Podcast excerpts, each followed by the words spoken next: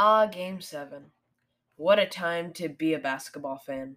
The lights, the intensity, the hustle, and the meaning of every possession.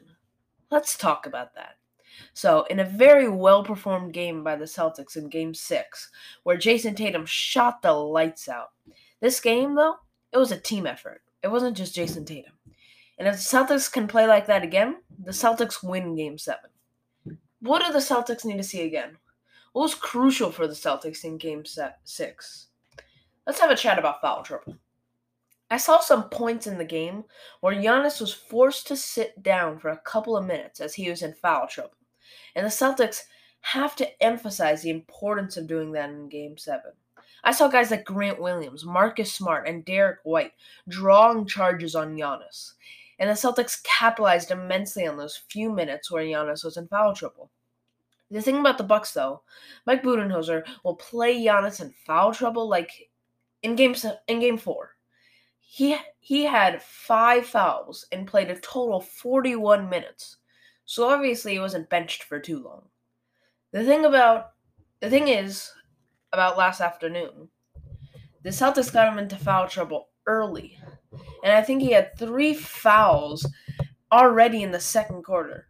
So if the Celtics can get him like that, get Giannis in foul trouble like that again, the Celtics will get some very crucial minutes they can capitalize on. They have to focus on when Giannis is driving to draw charges because that's what they were getting the fouls from. Just him charging in, putting that elbow up, and the Celtics getting those charges.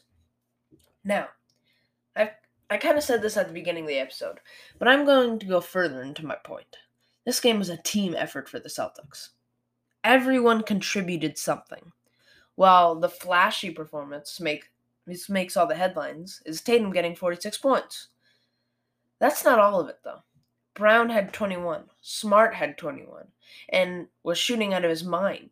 Horford had 10 boards and a crucial steal on Giannis late in the fourth quarter. Williams and White were playing good defense and were drawing charges on Giannis. This was a team effort for the Celtics, but not for the Bucks. While Giannis had 44 points and played great, no one else scored over 17 points. Jrue Holiday had 17, Pat, Gon- Pat Connaughton had 14, but that's not something to be joyful about. And that's what the Bucks miss so much in Khris Middleton. That second guy who can get a bucket for you. And to be the main guy when Giannis not playing. Give Giannis some more rest. But other than that, no one else on the Bucks had a very good game. Holiday played averagely, so did Pat Connaughton. I mean, someone else, they need more people to step up. Brook Lopez only had six.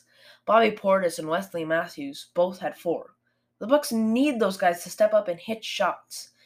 They don't they don't need them to be the stars, but they need them to do more to beat the Celtics. Role players will win this game. Team efforts will win this game. What do you think? What did the Celtics have to do in game 7? Bye bye. This has been Nick Sports. Bye bye.